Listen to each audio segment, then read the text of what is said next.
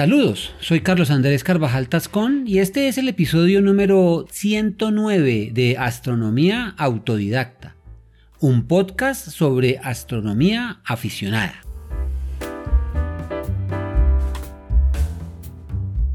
Bienvenidos.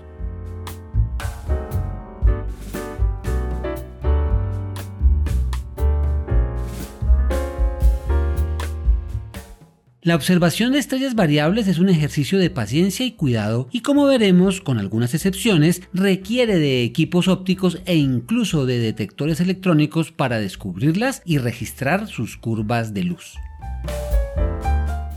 La última versión del Catálogo General de Estrellas Variables, publicado en 2021, contiene 58.035 entradas, pero de este gran número, solo 34 son más brillantes que la magnitud 4 y poseen una variación significativa en cortos periodos de tiempo regulares y bien determinados características que nos permiten apreciarlas y seguir sus cambios a ojo desnudo. En este momento es bueno introducir una nota importante. Para no confundir sobre todo a aquel aficionado que se inicia, decimos de entrada que la magnitud aparente es la medida del brillo de un astro visto desde la Tierra. En esta antigua escala, entre más brillante es una estrella, menor es su magnitud. Por lo tanto, al referirnos a estrellas más brillantes, decimos que tienen menor magnitud. Dicho esto, en el presente episodio esbozaremos algunas recomendaciones de observación de las variables sin adentrarnos en su registro más concienzudo, ya que éste requerirá de mayor experiencia y tiempo por parte del aficionado. Muchas de estas recomendaciones también aplican a cualquier objeto celeste.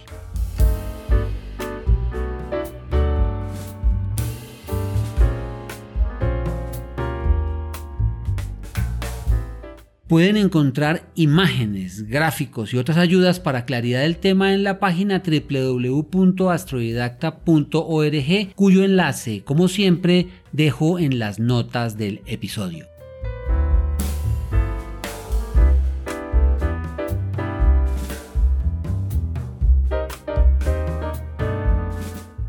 Aprender a observar los astros es una habilidad fundamental para nuestra afición y las variables nos proporcionan un excelente entrenamiento en esta tarea porque nos exige conocimiento, atención, memoria y paciencia.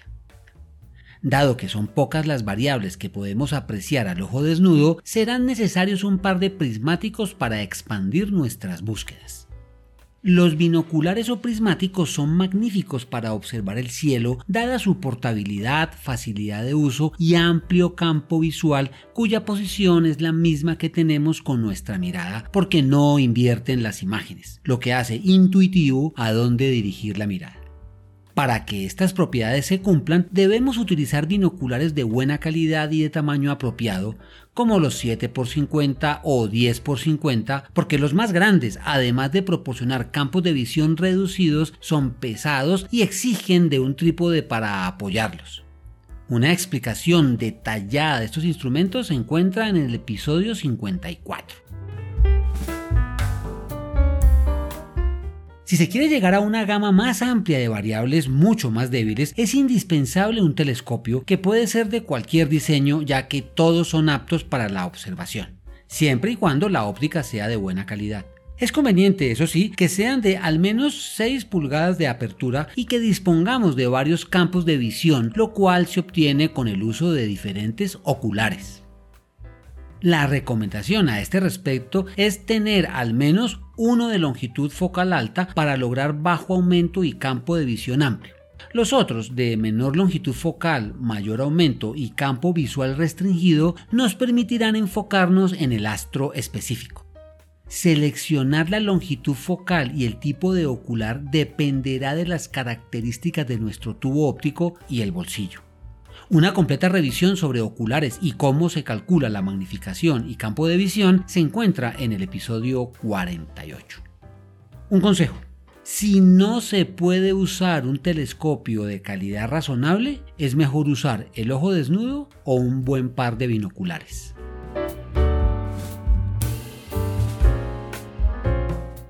Aparte de nuestros ojos y un sistema óptico, es necesario tener a mano un atlas del cielo, ojalá impreso, para guiar la búsqueda del astro y el campo estelar que lo rodea. Por último, no olvidar un cronómetro, linterna de luz roja, lápiz y borrador para las anotaciones que recomendamos plasmar en las copias en papel de las cartas celestes.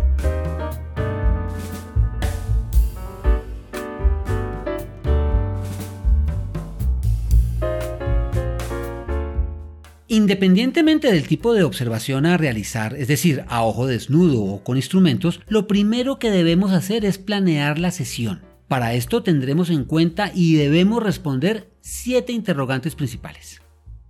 ¿Desde dónde se va a observar? ¿Cuáles son las condiciones de clima y contaminación de luz? ¿El astro es de brillo suficiente para ser visto con o sin instrumentos? ¿Qué amplitud tiene la variación de brillo? En qué fase de su periodo se encuentra. ¿Cómo es el campo estelar? ¿Hay estrellas cercanas brillantes para su búsqueda y comparación? ¿Cuál es la hora de salida, tránsito y ocaso? Veamos cada uno de ellos.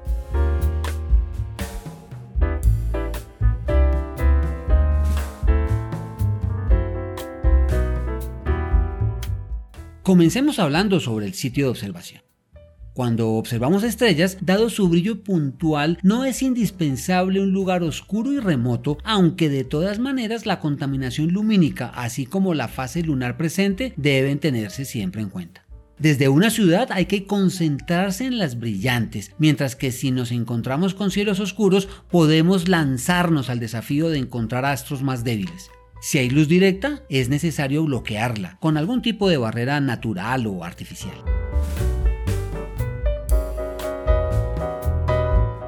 El clima es uno de los grandes adversarios del observador del cielo y por tanto debemos esperar unas condiciones climáticas adecuadas ya que aún nubes muy tenues pueden alterar la percepción del brillo de las estrellas. La presencia de viento también es un factor en contra de la estabilidad del equipo y de la atmósfera.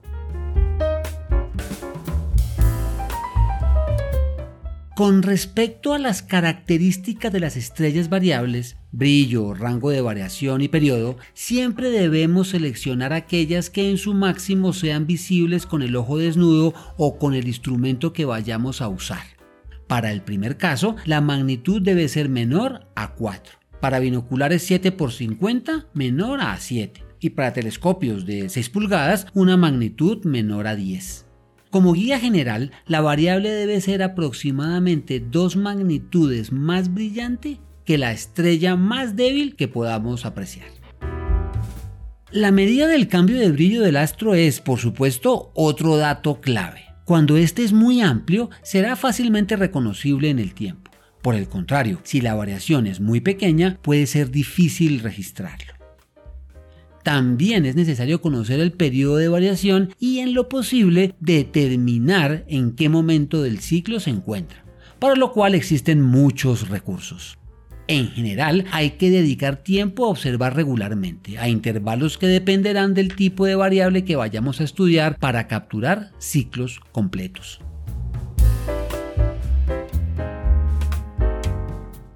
El siguiente punto es el campo en donde se encuentra la estrella a seleccionar, ya que su patrón o apariencia debe conocerse para poder localizarla. Finalmente, el mejor momento de observación es cuando la estrella está lo más alta posible en el cielo, lo que ocurre cerca de su tránsito o cruce por el meridiano local. Este dato es determinante porque es en ese tiempo en el que ella se verá menos afectada por el fenómeno de la extinción atmosférica, definido como la reducción del brillo de un astro cercano al horizonte, dado que su luz atraviesa una capa más gruesa de atmósfera.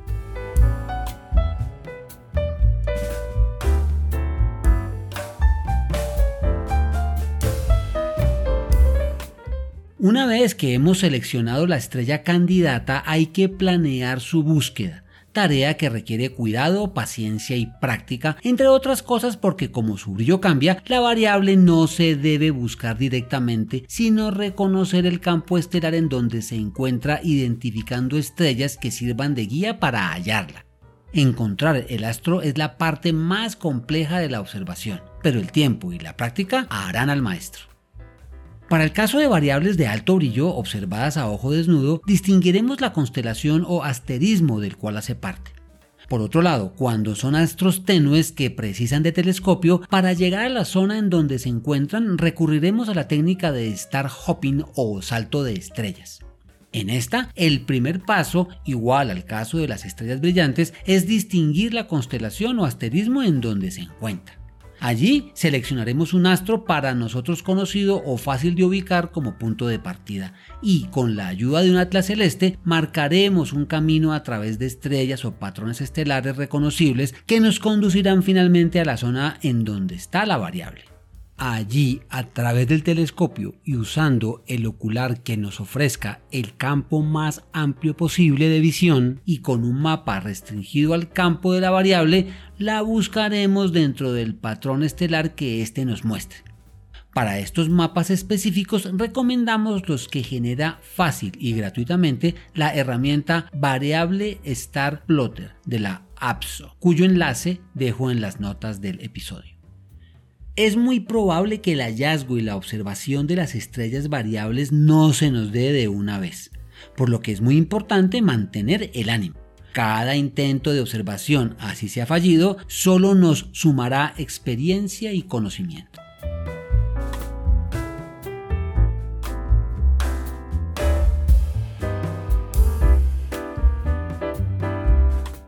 Para comenzar nuestras experiencias proponemos la búsqueda y observación de tres variables muy llamativas y que pueden ser notadas fácilmente. Dos de ellas, Algol y Mira, cambiaron la perspectiva de los antiguos observadores sobre la inmutabilidad del cielo. Y la última, Delta Cephei, permitió a los astrónomos modernos calcular la distancia a objetos lejanos como nunca se había hecho.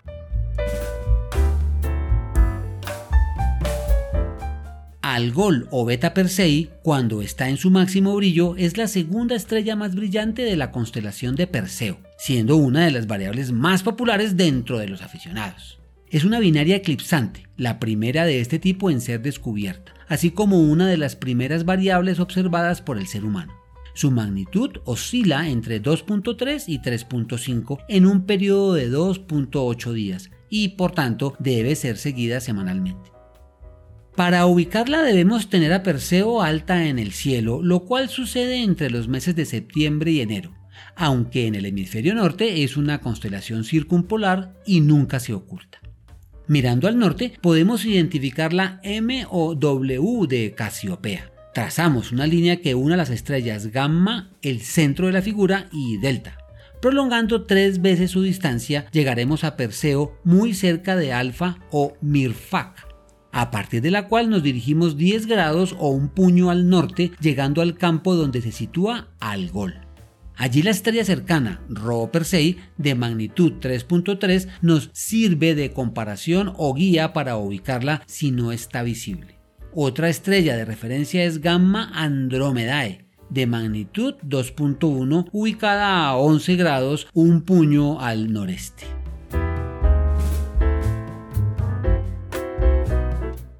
Mira u Omicron Ceti es una estrella en Cetus, la ballena. El cambio de brillo la lleva desde su máximo, cuando es la más brillante de la constelación con magnitud 2, hasta prácticamente desaparecer de vista al llegar a su mínimo con una magnitud 10, ciclo que cumple en 332 días. Los próximos máximos de Mira están calculados para el 13 de junio de 2023 el 11 de mayo de 2024 y el 9 de abril de 2025. Dado su periodo de cambio casi anual, debe seguirse mensualmente. Para encontrarla debemos tener a Cetus alta en el cielo, lo que ocurre entre los meses de octubre y febrero, siendo visible en ambos hemisferios. La constelación se encuentra sobre el Ecuador, en medio de Pisces al oeste y Tauro al este, rodeada al sur por la larga Eridano. La constelación más famosa que viaja cerca de Cetus es Orión. En ella trazamos una línea entre Betelgeuse y Bellatrix, los hombros del cazador. Y la extendemos al oeste cuatro veces su distancia, más o menos 40 grados o dos manos extendidas en donde se encuentra Amencar o Alfa Ceti. A partir de allí nos dirigimos 12 grados o un puño al sureste llegando a Mira. Mencar, con magnitud 2.9, nos sirve de comparación.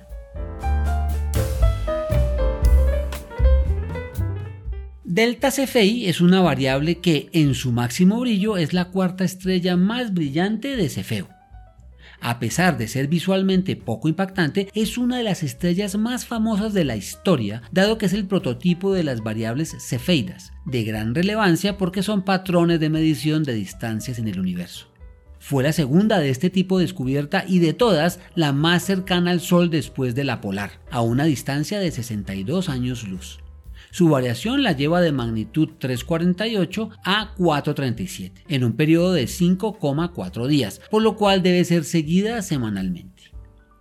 Delta Cephei es un objeto de fácil ubicación y seguimiento por el aficionado. Para encontrarla debemos ubicar a Cefeo, una constelación circumpolar en el norte, pero que en latitudes medias se encuentra alta en el cielo entre los meses de septiembre y enero. Ubicada en medio de la cabeza del dragón al oeste, Casiopea al este y limitada por el norte por el Cisne y la Certa. Si unimos las estrellas beta y alfa de la M de Casiopea por una línea que prolongamos dos veces la distancia que la separa, llegaremos a un punto medio entre Iota Cephei al norte y Delta Cephei al sur, que se encuentran separadas unos 7 grados o un puño.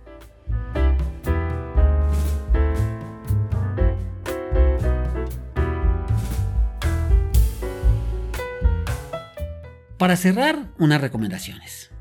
Mantener un registro regular que, si bien no es una recomendación exclusiva para las variables, en este caso tiene una importancia especial. Anotar fecha, hora y condiciones atmosféricas durante cada sesión de observación ayudará a identificar los patrones de cambio en el brillo de las estrellas. Tener paciencia. En muchos casos se deberán realizar múltiples observaciones y esquemas para detectar las variaciones de brillo. Recuerde que se requiere dedicación y seguimiento regular, pero los resultados siempre serán sorprendentes.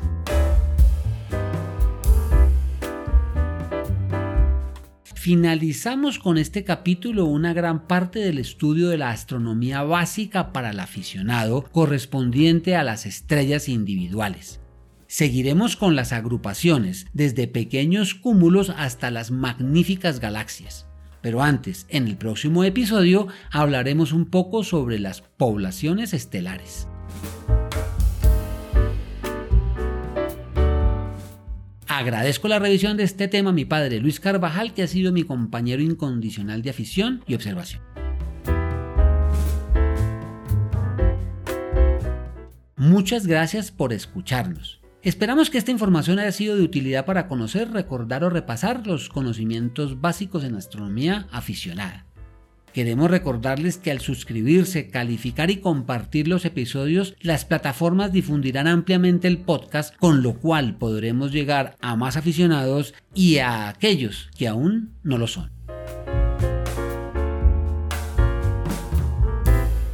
Cielos limpios y oscuros para todos.